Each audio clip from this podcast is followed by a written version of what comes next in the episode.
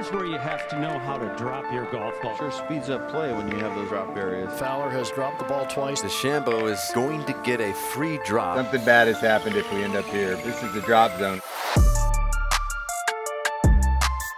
Hello, folks, and welcome to the Drop Zone.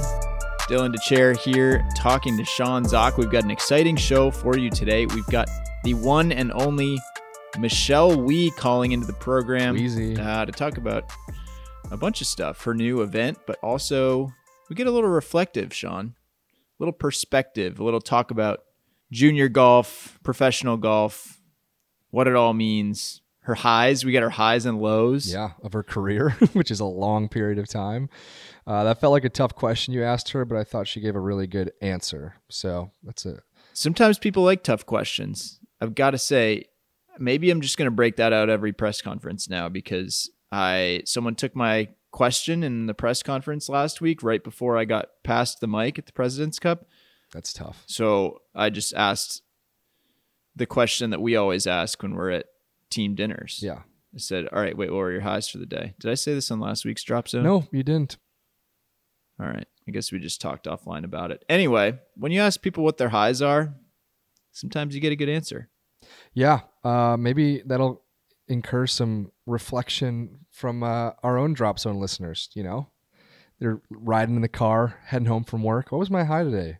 What was my low today? High today, low. What did what did you learn? That's the third thing. Yeah. Um, well, hopefully you're listening super intently because I'd like to tell you about Radmore Golf. Folks, you've heard us talk about Radmore for a number of months now. Hopefully it's not getting old because there's a lot going on on radmoregolf.com.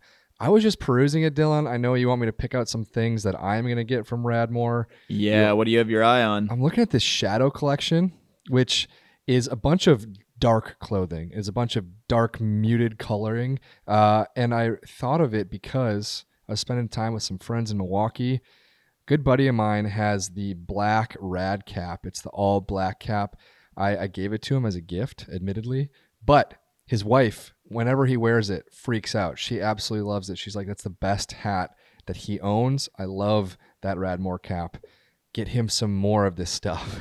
so, Alex, if you're listening, uh, you've hit your quota on free gifts from Sean. You need to go to radmoregolf.com, buy more of the Shadow collection. And that's a lesson for everybody. 25% off with the code DROPZONE, D R O P Z O N E. If you buy the uh, Shadow Collection graphite jacket, to get basically $60 off, Dylan. Like big gains for people to have, big savings for people to have at radmoregolf.com. Shadow Collection. It's got my eye right now. Love it. Couldn't have said it better myself. Um, kind of a wild week, Sean. It's it's it's kind of like lawsuit bingo on the PGA Tour right now. It feels like the biggest news happening this week just has to do with. I think it's more like lawsuit poker. There's there's anteing and there's raising, re-raising. There's there's a lot of back and forth right now, and frankly, we've reached the point of no return. I think on this stuff. I'm bringing it up to to say we're not going to get that deep in this stuff right now. Partly because it's Thursday when we're recording. I think this is going to come out on Sunday.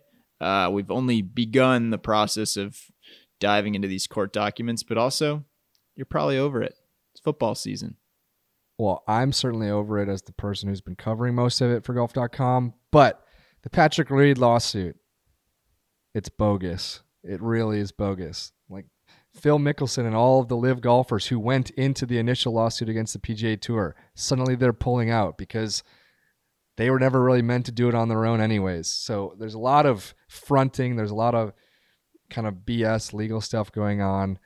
This is not the podcast for that. If there's news that breaks out of it, we'll be the first to tell you about it. Uh, but we're not going to get into the hairy details because, frankly, it's not even worth our time. What is worth our time, Sean? Michelle Wie is worth our time. We talked to her earlier this week. Uh, she's been in the news recently for a number of reasons.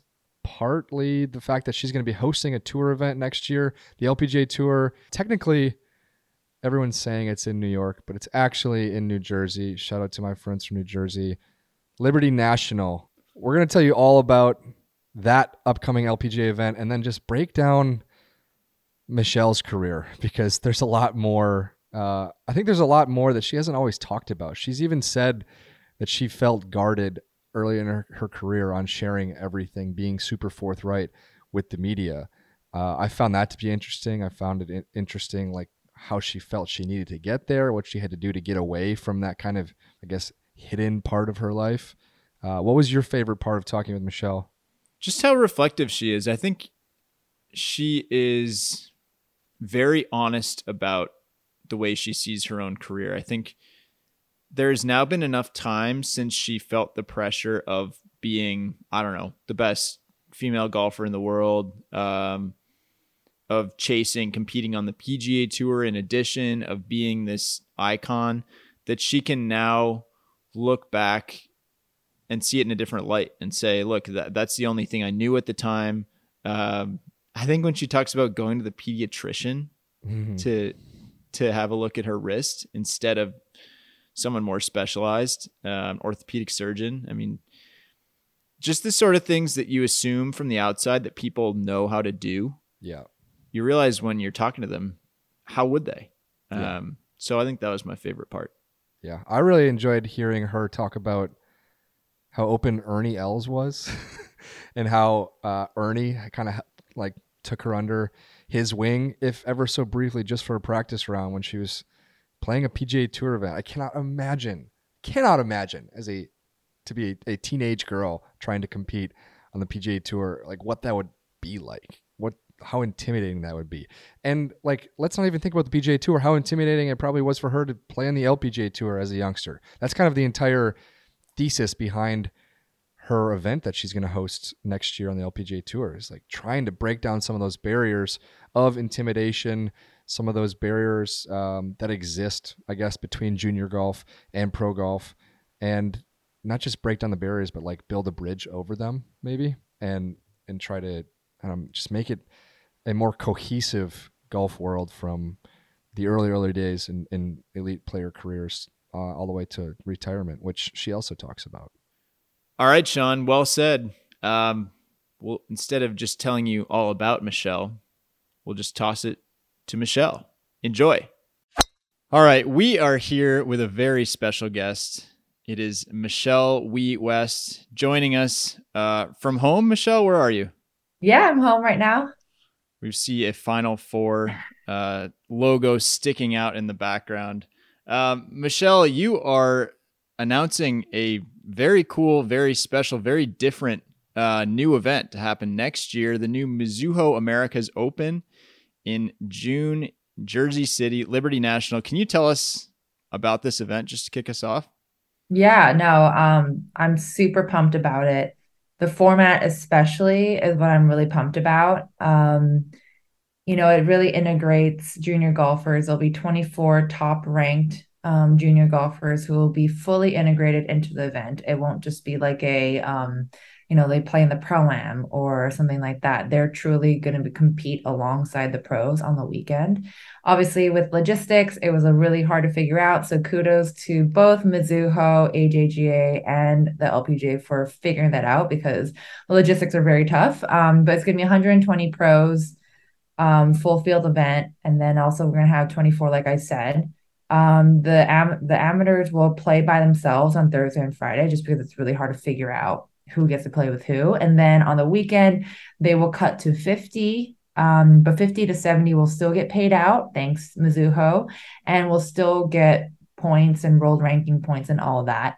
But then it'll be, you know, the juniors will have their own field and the LPGA will have their own field, and each respectively will play for a trophy. So the one, two on the leaderboard leaning into the weekend will play with the number one junior on the on Saturday, and it'll kind of go down from there on. Um, so it's really cool. All week they'll go through media training. They'll go to the pro am party. They play in the pro am, really get a taste of what it's like to be a pro. And, you know, we've all had that experience. Fortunately, you know, me especially played in a lot of pro events when I was younger. And, you know, that was like the defining moment where I knew I could do this. I wanted to do it. It inspired me to be better. So I'm hoping that these girls have an amazing um, amazing week and mentorships are fostered and friendships are are made between the juniors and the pros and I know the pros are really excited for this as well. When you think back to I guess filling those junior shoes when you were younger, what were you looking to in terms of a mentor? What what what was lacking that you're trying to I guess create here? Um, you know, on my end, you know, obviously it's very different watching golf on TV versus, you know, following the following the pros and watching it from outside the ropes. You know, going on the range, it was like the most intimidating thing ever. So I was just like, someone please smile at me, please. Um, but you know, I had a great experience. Even even when I played on the PGA tour, um, you know, Ernie came up to me and asked me if I wanted to play a practice round with him. And I was like, oh my God, Yes, and it's it's like stuff like that that makes such an impact on a junior's life. And you know, when I played on the LPGA tour, you know, Meg Mallon and Beth Daniel, they really, you know, took me in and were so nice to me and would play and practice rounds with me and kind of tell me where to go, what to do. Um, and it's stuff like that that's so special. Nothing was, you know, set up in an artificial way. It was just really organic um, you know, they just saw me and they're like, oh, you know, I guess she's nice. And, you know, I think they, every pro that has gone on to play the circuit has an experience of being a junior golfer. So we all know the flip side. So I think every pro that's going to be in the situation is going to be really excited to see the juniors because we've all been there. How does this idea go from idea to reality? Like, does it start with you saying, "Hey, I want to have a golf tournament that accomplishes this purpose"? Is the LPGA like, "Hey, Michelle, we want your help putting together an event"? How does that happen? Yeah, honestly, like being a tournament host was always something that I wanted to do. Um, but I never thought it would happen this fast, to be honest. Um, you know, I think the biggest kudo goes to Mizuho. Um, you know, they're investing a lot of money, multi-year, you know, one of the biggest purses, non-major purses, $2.75 million.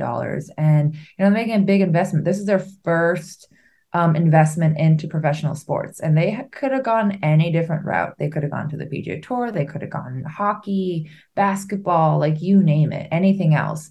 Um, but they decided they really wanted to invest in women's golf, but they also wanted to do they they're the ones that came up with this format because they were like we want to really invest heavily into women's golf but we also want to make a difference. Um you know and their core values really align with lpga so it really worked out well um and they brought me in and obviously you know i'm super passionate about this as well. So i think it's overall just all working out you know great. Why new york city? It's a long way from where you are right now. Why did you settle on uh, the big apple I love New York City um, more than anywhere in the world. It's one of my favorite cities in the world. Um, you know, but I think it's really important that, you know, us as the LPGA, you know, we really do well in smaller markets, you know, the Cornings of the world and, you know, the the Arkansas. And but I think, you know, we need to keep exposing ourselves to the bigger markets. Um, and there's no bigger city in America than New York City. And, you know, it's mm-hmm. gonna have a lot of eyeballs. I think, you know, having the ferry ride in you know, going past the Statue of Liberty. It's going to be a lot of fun for the players, but also, you know, be in a big market, um, get a lot of exposure for the players um, and for the tournament. So I think New York City is an amazing, amazing city to do that. Um, Liberty National being the one of the most iconic venues in, in the country. Um, I think it's going to be an amazing match non golf question. Dylan and I both lived in New York City for quite a while. I lived there for seven years. Dylan, would you four, five years? Yeah, four years. Uh, all right, Michelle, what's your favorite part of New York City that you don't get to uh, you don't get to see very often, or, or what's the first thing you're doing when you get back to the city? Oh man, you know the thing is, I know the trash bags are disgusting, but I have to say there's no more nostalgic feeling than walking around the city in the oh summer and there's black trash bags everywhere and it smells like piss. I don't know. Those two combined just really hits Her home favorite for me. thing. I love that that's the first thing that came to your mind. Yeah, I was thinking of like, oh man, I'd, where would I go sit down for dinner?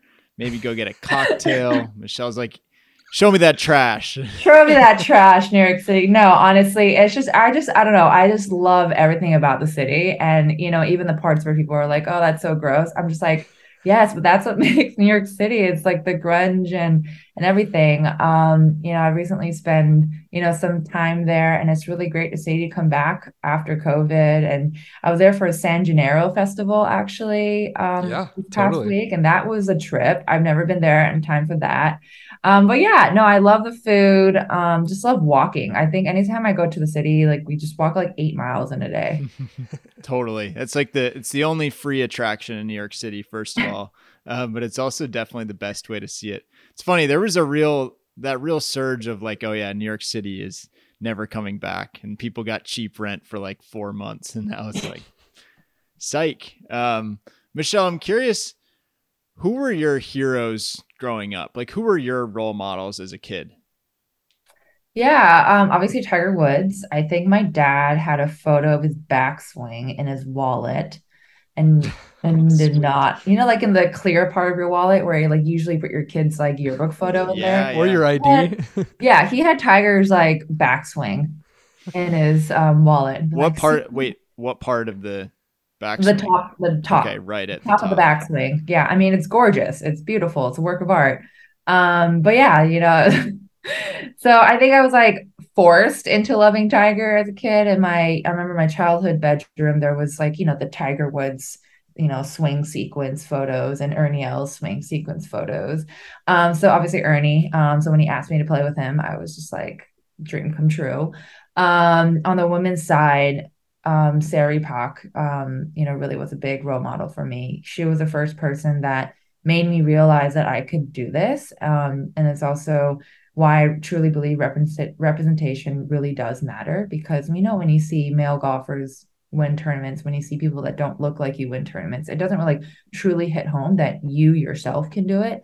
You know, but when she won the 1998 US Open, um, I remember my parents being glued to the TV and me being like, oh my God, that like she looks like me. I can do this. Um, so I think winning the US Open because of that was like one of my biggest tournaments dreams that I wanted to win.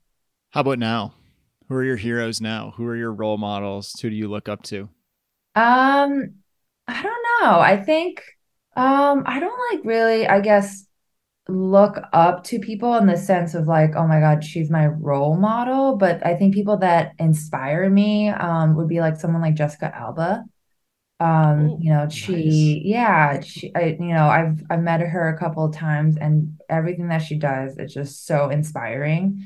You know how she, you know, was an actress and now a businesswoman, and like really created this, em- you know, empire. Um, is really inspiring. Um, but yeah, I think that would be my my big one right now. Sean, how about you? My role model right now. I was just thinking Probably how hard a Michelle- probably question that actually Lee. is. Your current heroes. That was a hard question. yeah. Well, I'm glad though that you took it in that direction though, because you have gone through, or at least you've just laid out the fact that you started with golf role models and idols, and you have transitioned into a different part of your life where you're not playing a lot of golf anymore, and you won't go so far as to call it uh, like the hard R word retirement, but uh, you you're moving on to being a host of tournaments hosting podcasts, getting into business partnerships and that kind of stuff. I'm curious when it flipped for you that you needed to, or that you felt like you wanted to start considering the later stage of your career. Was there something or someone that told you now is the time? Um, was there someone who helped you out through that? Um, yeah, there's definitely no one that's like, now you must transition into the next part of your life. Um, it's something I've always wanted to do. Um, you know, doing a podcast with Hallie, it's something that we've always talked about, um, but I never had time. I mean, I was traveling 10 and a half months out of the year. So there's always these things I kind of always put on the back burner. Um, you know, being a host of a tournament, obviously I'm never going to do that while I'm playing on tour. Um, and doing kind of like these businessy things, never you know, had really time to do it. Um, so I've always wanted to do it, and then I always put it on the back burner, and then I just like kind of started to do more of it, and then it kind of became like while I was injured, I was doing more of this, less of golf, and it just kind of became like this swing where I kind of started to see I was doing more of the stuff that I, I wanted to do. I put on the back burner and then playing less golf. And then I obviously they went through a phase where, you know, I fully went back into golf and doing less of the things that I kind of put on the back burner. And I just come to a point, you know, where with my body, with, you know, having a family that, you know, I just felt like it was time to transition um, into the next part of, part of my life. It was a really hard decision to make. Um, and I'm still going through it, but I'm having a lot of fun. And, you know, David Leadbetter still likes to remind me that Pebble Beach is just right around the corner. He sent me some um, swing tools um, to use. He's staying at our house actually next month, and I still have yet to open the box. So I have to like open the box and act like I use them and really practice. Right. Hopefully, he's not listening. I know. David, earmuffs, don't listen. Um, but yeah, no, I mean, I still love the game of golf. I'm just so fortunate that all the things that I, you know, want to do is really bringing me back into golf into different aspects. Um, there's things that I want to do. I want to help, you know, increase access to the game, inc- increase um, diversification, and you know, now I have time to do that, and it's a lot of fun. It's really cool. How much golf are you playing right now, if any at all? Again, David Leadbetter earmuffs. Don't tune in to this. Um, I think since the US Open, I've played three rounds of golf. Love it. Yeah. Not a ton. Yeah, that's not okay. a ton, but I'm definitely I play a lot more pickleball, I think. Oh, Pickleball. what's What your is it about scouting? re- yeah, what's your scouting report on your own pickleball game? I mean, the same reason why I quit tennis. Um, I'm really heavy on my feet, but I feel like I have pretty good hand-eye coordination. I've got some speed with my swing. Um, so I like to smash the ball, which supposedly in pickleball you don't really do. You're supposed to dig, Hmm. but um, I like to smash the ball for sure.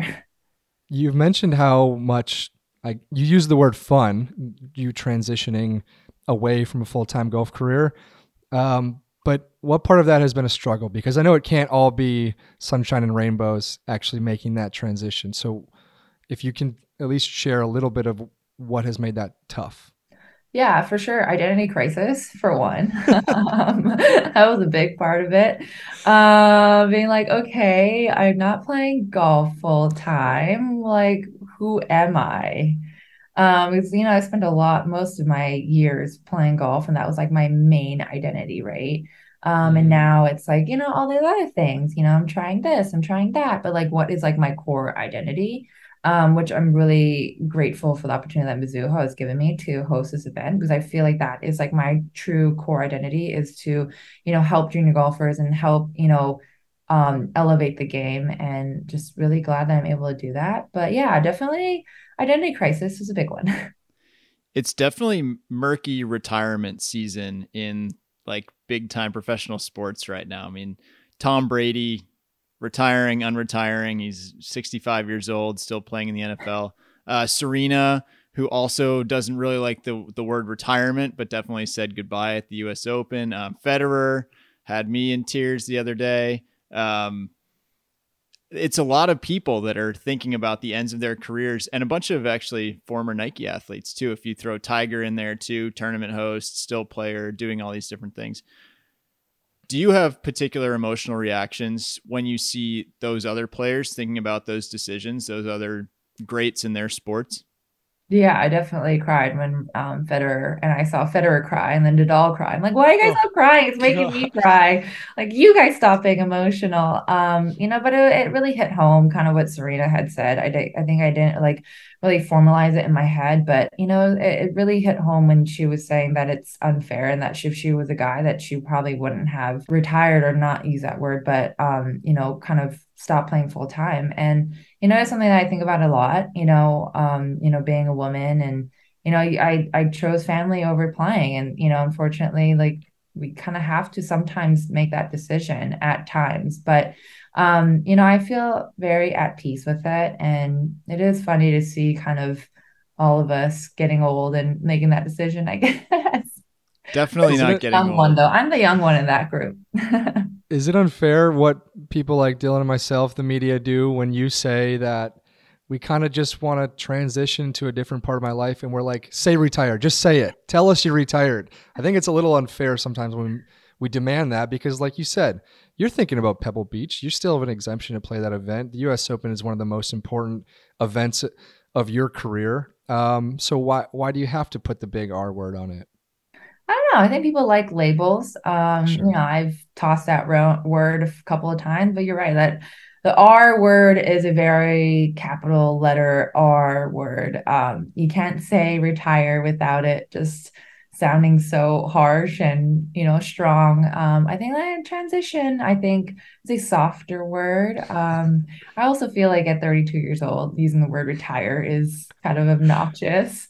Um, so I'm not retiring. I'm still working and still, you know, doing things. Um, but yeah, it's it's a it's a tough word, but yeah, I definitely like transition a lot more. But I see what you're saying, and I've thrown it out a couple of times. I retired from professional golf at 25, Michelle, and it was sort of a forced thing because I, I, was really not very good at golf. Um, also had an identity crisis. Also an identity crisis, and it, but we ended up both on this same podcast. So I guess really, uh, who's to say?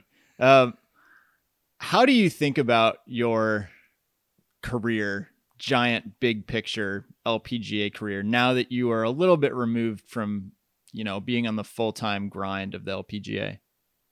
Yeah, I think it's all about perspective. You know, obviously, you know, when you look back, you always wish you could have done more. I mean, like you always, you know, the what ifs always pop into your mind. Like if I had done this, I would have won that. I would have done this. If I hadn't gotten hurt, I would have, you know. And of course, like that always pops into your mind. But, you know, at the end of the day, I'm so proud for achieving the two biggest goals of my life um, that I'd set when I was a kid. First, being graduating from Stanford. Um, you know, doing that was like big check off my checklist. And then winning the US Open was like the second one. Those were the two things I really wanted to do. Obviously, would have loved to have won multiple US Opens, would have loved to have won, you know, 30 tournaments. But you know, at the end of the day, I'm really proud of myself for winning twice um, in college while I was going college full time and playing on tour full time. So I'm really proud of that. I'm really proud of winning the US Open, like I said. Um, but yeah, I mean, I have fun. I, you know, it was hard. I mean, playing professional golf full time was a grind. I'm not going to lie to you. It gave me a lot of anxiety at times my mental health was not the best at certain points of of the time um, but i miss it. I miss traveling with my friends and you know being competitive um, you know doing broadcasting being on live tv that was like probably the closest thing i felt to the adrenaline of being on the first tee um, which is i guess why i enjoyed it so much um, but yeah i miss it um, but i also don't miss it at the same time um, that kind of anxiety in my life doesn't exist anymore. Um, so I feel good about that, I guess. One thing I, I, saw you mentioned recently, I don't know if it was on a podcast or if it was in an interview, but you kind of mentioned how during your career, you may have hid the magnitude of injuries or talked down uh, maybe exactly what you were going through, not exactly been super forthright with with the media. Uh, I can totally understand being in that place. Uh, to to an extent, I'm not a pro, pro golfer doing those things, but I can understand why you would try to avoid that. Um, I'm curious how you got out of that and how you reached a a place where you could be completely forthright and a lot more honest with what you were going through. Yeah, I definitely went through a phase when I was younger. Um, you know, it's tough. I turned pro, signed multi-million dollar contracts. Um, was very fortunate with that. And then, you know, boom, I broke, you know, three bones in my wrist. It's not something that you want to share with the world. I also did not know how to handle it at all. I went to my pediatrician. I didn't know that there was such a thing called orthopedic surgeons. um, so yeah, my pediatrician put me in a cast and call it a day. And I didn't know about like the long-term effects of that. Um, and so half of it was not knowing what to say to the press, but also just being like embarrassed and feeling like, you know, when you're younger, you don't want to accept that you're, you know, I guess, quote unquote, weak or going through something. You want to kind of put on this front that you're stronger. But I also felt like by kind of not saying the whole picture, I was able to lie to myself and mm-hmm. convince myself that I was okay and that I wasn't going through something and that something serious was really happening. But then as I got older, you know, I was like, okay, what service am I doing by lying to A to myself and to other people? So I just kind of changed my whole attitude towards the whole thing and um try to be as upfront as I could. Um, it's hard when you don't have the information, you don't know exactly what's going on. And that can seem like, you know, we as athletes are hiding things, but a lot of times we don't have the full picture about what's exactly happening with our injuries and and all that. So it's hard to kind of be forthright completely because it's like you know the story changes diagnosis changes. So you don't want to say one thing and the next time it be a different thing. Um but it was hard. But you know i just started to kind of trust my followers and my fans a lot more and you know give them the same respect that i hope that they gave me um and i think it worked out really well it's a tricky balance that i think spectators fans media definitely demand of pro athletes where we say we want total 100% transparency and honesty. We also want you to have no weaknesses because you're an athlete and you're supposed to be strong and you're supposed to be a champion both like internally and externally. Um, this isn't really a question more than just a, statement. It feels it feels like that exists and it's probably a tricky thing for people in your shoes to especially if you're very young to to balance.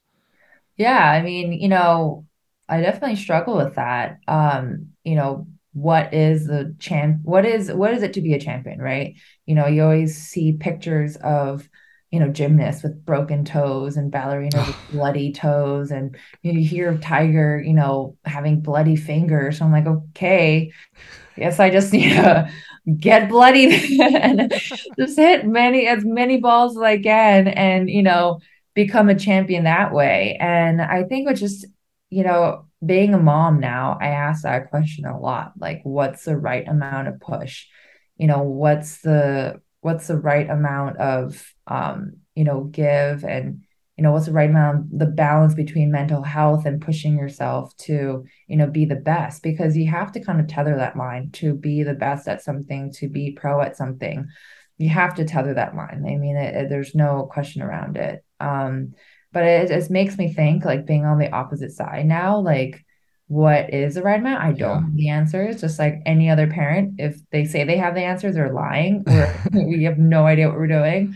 Um but yeah i mean looking back you know it's it's it's amazing to see that the talk about mental health is so upfront and forward now and athletes are not scared to you know admit or you know share their experiences. And i think that makes them stronger. I think it's really cool like what simone biles and naomi osaka have been so you know out front and you know sharing their experiences because girls and boys need to hear that they need to hear that it's okay to be human but also that you are a champion no matter what that you don't need to be this ironclad you know, human that doesn't feel any emotions and just has bloody fingers and toes all the time.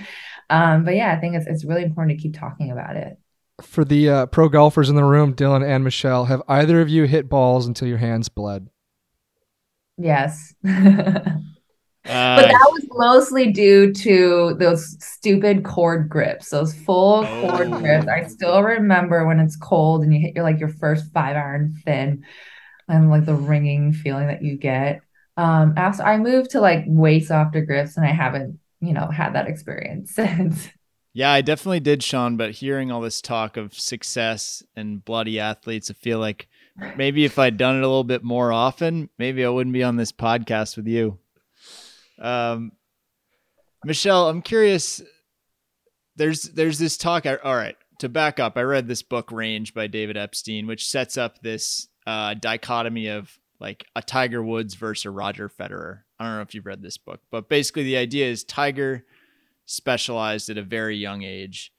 Roger played a ton of different sports, wasn't really that interested in specializing in tennis, didn't do so until later. And it's probably a little bit oversimplified. Like Tiger did play some other sports, but it's just an interesting way to think about um, how kids become great athletes. And I'm curious a where you would put yourself on that spectrum obviously you specialized in golf very early but did you try a lot of other activities when you were little and then also how does that inform your parenting style? Um i did everything. Um i swam played baseball actually did ballet not well may i add. Um i did gymnastics. You know i really wanted to be a tennis pro over a golf pro. Um, when I was younger, he asked me that I wanted to be, you know, Serena Williams and, you know, Pete Sampras and all of them. And I, like I said before, I have very heavy feet, and I found out that maybe putting both feet on the ground at all times is best for me. And that's kind of how I got into golf. And I knew I wanted to be a professional athlete. So I started like checking things off the list. Like obviously ballet and gymnastics were never going to happen for me. So those are crossed off pretty easily. I was really good at baseball actually. Um, I was the only girl on the boys baseball team. Hell yeah. Um, yeah, I was a I was an all-star like closeout hitter.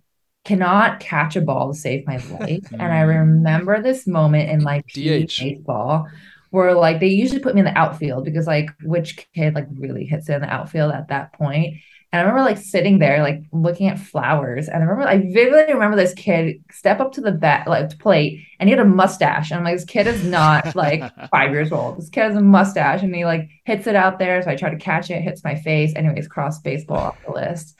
Um, and I vividly remember tennis, cross that off the list. I just couldn't run to the net. And then I was left with golf. And I was like, okay, this is it, Michelle. Like if you're not if you're not turning pro in golf, then you're not going to be a pro athlete. So you better buckle down and buckle up, buckle up, and um, I you think know, you can do golf either. I think you can buckle Yeah. down or up. Yeah. Um. Anyway, so that's kind of how I got into golf. Wow. And I would all right, like to pause for one second and just paint the picture of, of Michelle out in right field, looking at the flowers, getting hit in the head. That is like the quintessential Hollywood version of like a kid who shouldn't shouldn't be playing baseball. How many times have you seen that car- cartoon? It's something like it's out of Peanuts or something. picking Yeah, they're dandelions. all- they're all yelling, Michelle, Michelle, look up, look up. And I like put both of my hands up, which obviously like you do not do. And it like if you can envision it, the ball just like came right in the middle, hit me on the left cheek, and I just started crying. And I Oh, literally left no. the game, I think mid-game. I was not tough as a kid like that.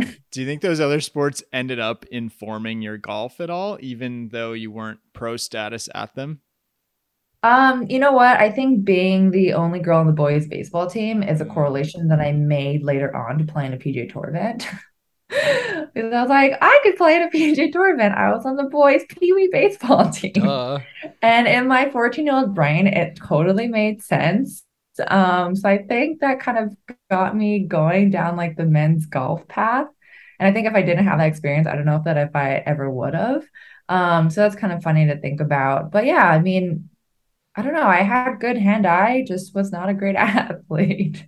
Sounds like you're still an emerging pickleball player, though. I have high hopes for you there. Um, and also, I feel like we're getting more and more answers to why this tournament format is so appealing to you because you had this whole wealth of experiences.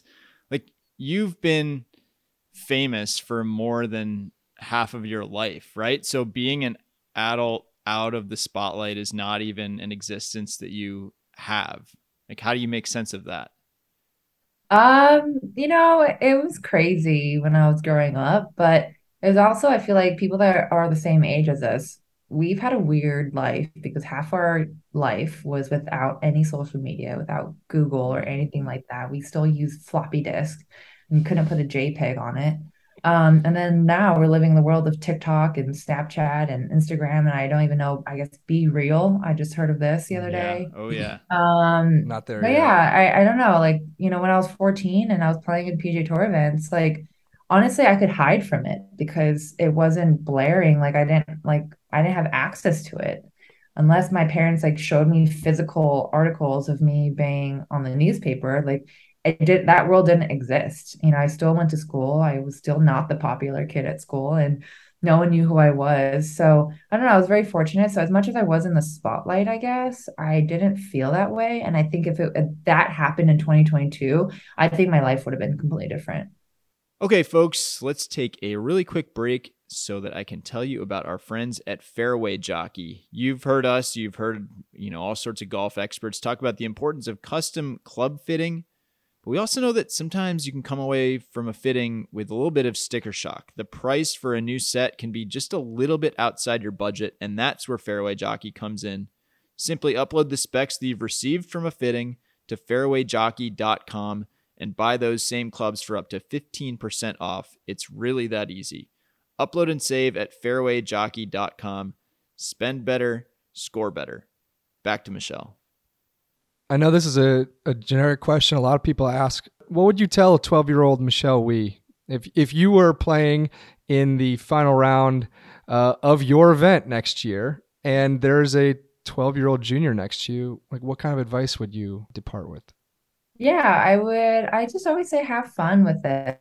Um, you know, don't forget it's a game. I think we easily forget that. You know, even amateur golfers, you know, I see people just getting so serious about the game. You know, we, we want to get better so fast. And, you know, it, it's like this really strong desire to, you know, break a score or whatever that we forget it's a game. We forget that we're outside. It's beautiful. We're playing with our friends. And, you know, I think once you start to relax and things will happen.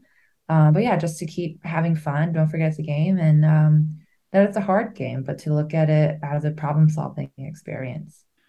All right, last one from me, Michelle. When we're on work trips at dinner, we go through our highs and lows of the day, um, and then we give something we learned. I'm wondering if you look back at your career and as specifically as possible, like the high moment, not just like a win, but even a specific moment of that win, and then the same thing for a low. Maybe start with a low and then finish on more of a high.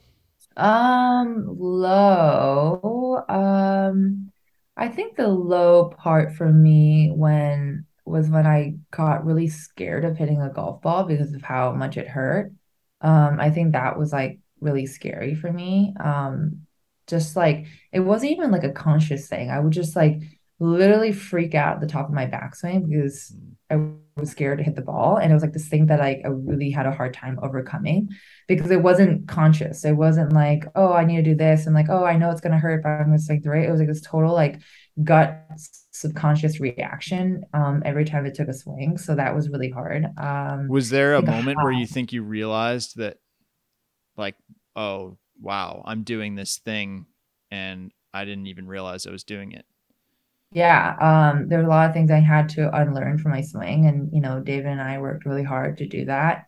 Um, I mean, so you see a lot of swing changes in my career. That's not because I wanted to change my swing or um, I try to like change it up to get better. It was really around like certain injuries that I had at that time, like what I could do to play without pain and play with less pain. Um, so I had to really like make drastic changes to kind of learn to play and then do the things that I'm comfortable with. Um, so yeah, I, I had a lot of things to unlearn, but I felt like, you know, there was a certain point um towards the end of part of my career where I knew that my time was limited. So that's when I just really started to like really enjoy it and really take everything in because I just knew that, you know, I, I wasn't going to be out here forever. All right, let's get to your high then. Did it come at that U.S. Open? Did it come in your coming to peace with golf at the end, or or your first success? Where was the absolute peak joy moment? Um, definitely peak joy moment was when I won the U.S. Open. Um, probably when I made that like that six foot double bogey putt on 16 after I found my ball. Um, that stands out more to me than the birdie putt that I made on 17. Oh. But yeah, I still vividly remember walking down to the 18th green and just seeing everyone there. Um, I had friends from Hawaii there, um, you know, wearing these loud, obnoxious aloha shirts. I remember throwing a shaka to them and just seeing everyone and um, making that final putt. I just, I like still vividly remember how like relieved and just like happy I felt. All right. Final question from me. You're about to be the host of an LPGA tour event. You know the LPGA tour extremely well. For people listening to our podcast who don't know the tour as well. Who is someone on tour that we are not paying attention to that deserves way more attention than she's getting that you think is either a star player or a personality? Like, who are we missing? Yeah, I don't know. That's a great question. Um, I think there's a lot of younger talent on tour that um is really exciting. Like this past week at the Walmart, it was a really exciting playoff hole, and um, it was won in a really exciting way. Um, I think Jin Young Ko, just how consistent she is and how many, you know, greens and regulations that she has and how many under like rounds in the 60s that she has. Um, but yeah, I'm, you know, I think that there's just a lot of different stories out there, a lot of different nationalities, and the game, I mean, everyone's just so good. I mean, you have Allison Lee, who's overcome such a big you know, mental health aspect of her life and really come out strong this year. You know, Andrea Lee, who just broke through and won her first LPGA event. Um, Yealimi Noh and um, you know, Mooney just had her, you know, career top finish. So there's a lot. There's a lot of players that I think the golf media could be focusing a lot more attention on. Noted. Will do, Michelle. Um, thanks so much for being here. Uh, where do you, where can people find you? Where can where do you want people to uh, listen to your podcast, etc., etc.?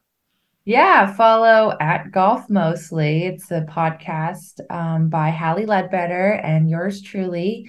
We're going to launch in November. We have we've recorded a couple of sessions, and um, it's going to be really exciting.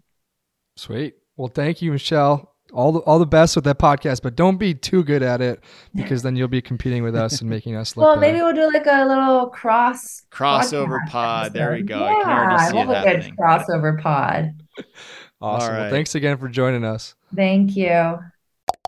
Okay, Sean, that was the one and only Michelle Wie. Um, God, that was fun. She was great. I just think she needs to have a a little bit more clear positive thing when she thinks about New York City. I don't know if I loved her answer about the trash bags. That was weird. I was kind of going through thinking about like, oh man, I'd I'd want to go like sit at the bar and get a little Comedy bowl of Cellar. pasta, L'Artusi. Um, you know, go to yeah, find a nice happy hour on the West Side Highway. Like, there's pretty much no shortage of things. Go for a stroll through Central Park after work. There's a lot of things that I miss about New York City. Um, the trash bags, they, they don't come to mind super that fast. said, that said, if I ask you to think about the smell of Central Park, you probably don't have a distinct smell of Central Park. That, but if you go to the East Village in the summertime and I asked you to smell what it smells like in the East Yeah. Village in the summertime, that's what Michelle's talking about. hot trash. Oh yeah. I mean, I get, I totally get that. That's, I totally get why her men mind went in that direction. Totally understand it. Um, Sean, one thing I want to point people's attention to: episode one of Destination Golf Linksland is now live, and I think it's pretty fun. Um, we got to get we got to get people over there watching it, checking out our expedition to Royal Portrush, one of the hardest courses I've ever played, one of the most epic courses I've ever played. Um, and so yeah, we take on the course, we take on the town. I think it's a fun watch. You can go to the golf.com YouTube channel, um, search Destination Golf. Yeah, Dylan and I played a match at Royal Portrush. Probably one of the worst rounds of golf I've played in, in a, a long time. In the You last, see decade. if it was enough to still beat me. Yeah. Uh, Dylan also didn't play that well. So it was a pillow fight, but the entire video, super fun. I end up jumping in the Irish Sea. Hopefully, that's not a huge spoiler. But either way, 20 minutes of fun over there on the YouTube channel. Go check it out. And part two is coming this week when we go to Royal Liverpool. Enjoy. We'll see you next week.